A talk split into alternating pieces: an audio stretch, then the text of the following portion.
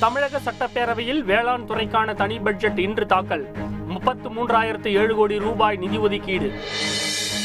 விவசாயிகளுக்கு இலவச மின்சாரம் வழங்குவதற்காக ஐந்தாயிரத்து நூற்று ஐம்பத்தி ஏழு கோடியே ஐம்பத்தாறு லட்சம் ரூபாய் நிதி ஒதுக்கீடு. கரும்பு விவசாயிகளுக்கு டன் ஒன்றுக்கு நூற்று தொன்னூற்றி ஐந்து ரூபாய் சிறப்பு ஊக்கத்தொகை.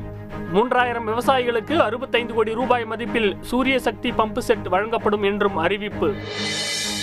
மாநிலத்தை மட்டுமல்ல மண்ணையும் காக்கக்கூடியது வேளாண் பட்ஜெட் என முதலமைச்சர் ஸ்டாலின் பாராட்டு. விவசாயிகளை ஏமாற்றும் விளம்பர பட்ஜெட் என எதிர்க்கட்சித் தலைவர் எடப்பாடி பழனிசாமி விமர்சனம். காலாவதியான குளிர்பானங்களை விற்றால் கடும் நடவடிக்கை. உணவு பாதுகாப்புத்துறை இன்று எச்சரிக்கை. காலாவதி நாள் நிறமூட்டிகள் உள்ளிட்ட விவரங்களை கவனித்து வாங்குமாறு பொதுமக்களுக்கு அறிவுரை. நரிக்குறவர் குருவிக்காரன் சமூகத்தினரை பழங்குடியினர் பட்டியலில் சேர்க்க நடவடிக்கை எடுக்க வேண்டும். பிரதமர் மோடிக்கு முதலமைச்சர் ஸ்டாலின் இன்று கடிதம். டெல்லியில் ஜப்பான் பிரதமர் ஃபுமியோ கிஷிடாவுடன் பிரதமர் மோடி இன்று சந்திப்பு. இந்தியாவுடன் இணைந்து செயல்படுவோம் என ஜப்பான் பிரதமர் உறுதி.